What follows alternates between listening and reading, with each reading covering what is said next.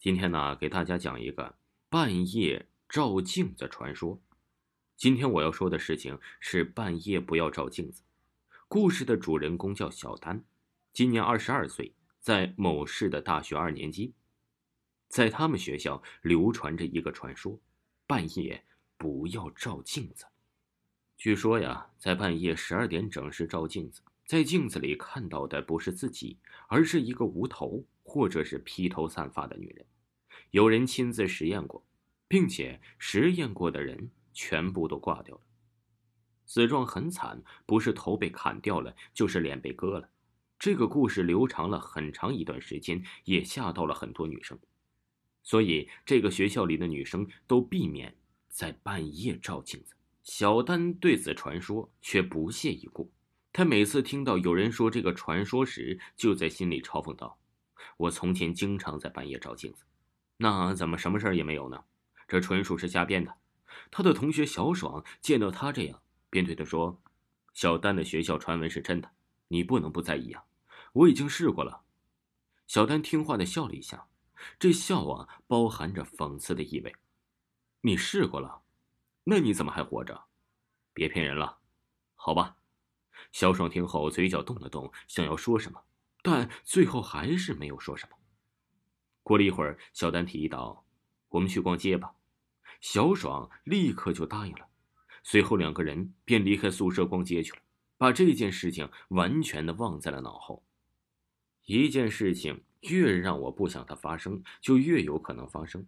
第二天学校放了七天假，小丹和小爽的家都在乡下，而且在一个村子，所以他俩一起乘火车回到了家。小丹的家是一个普通的砖房，在房子外面包着一层土，这在北方啊是很常见的。在房内一共有三个房间，两个卧室，一个厨房，厕所在外面，两个卧室相对的，并且在两个房间内啊各有一面镜子。这镜子呀可是老物件了，最起码有五十年的时间。小丹的父母和奶奶见到他回来之后，非常的高兴，立刻给他做饭。这个并不富裕的家庭竟然杀了一只鸡。过了半个小时啊，饭菜端上，这个鸡肉啊冒着香喷喷的白气。小丹立刻狼吞虎咽的吃起来，没有了往日的淑女样。吃完了饭，小丹帮着母亲收拾了一下，接着这一家人就开始聊天。在农村呢，平时有很多的灵异事情。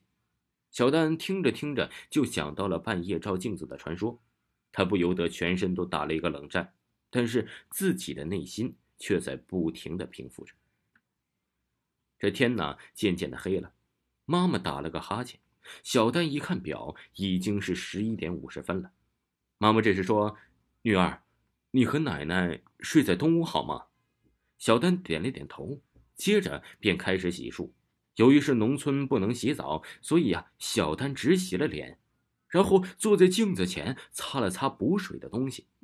这时候，墙上的老挂钟开始响了，当，当，当，一共响了十二下。他回头看了一下钟上的时间，又把头转了过来。突然，他发现了镜子中哪里还有自己的身影？镜子中是一个无头的人呐！不，准确的说，应该是一个鬼。小丹大叫一声，跑向了父母的房间。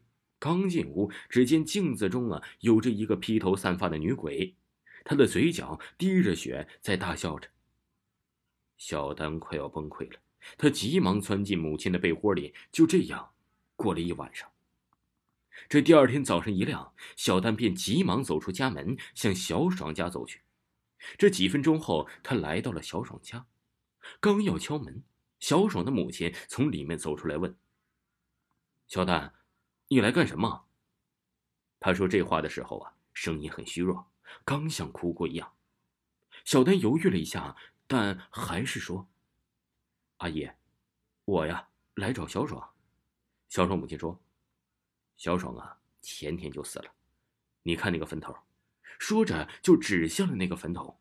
小丹顺着他指的方向看了过去，果真是有个坟头啊！他大惊，脸色惨白的倒在地上，抽搐了几下便不动了。小丹竟然被吓死了。小爽母亲见后瞪大了眼睛，脸上露出了狰狞的笑。听众朋友，本集播讲完毕，感谢您的收听。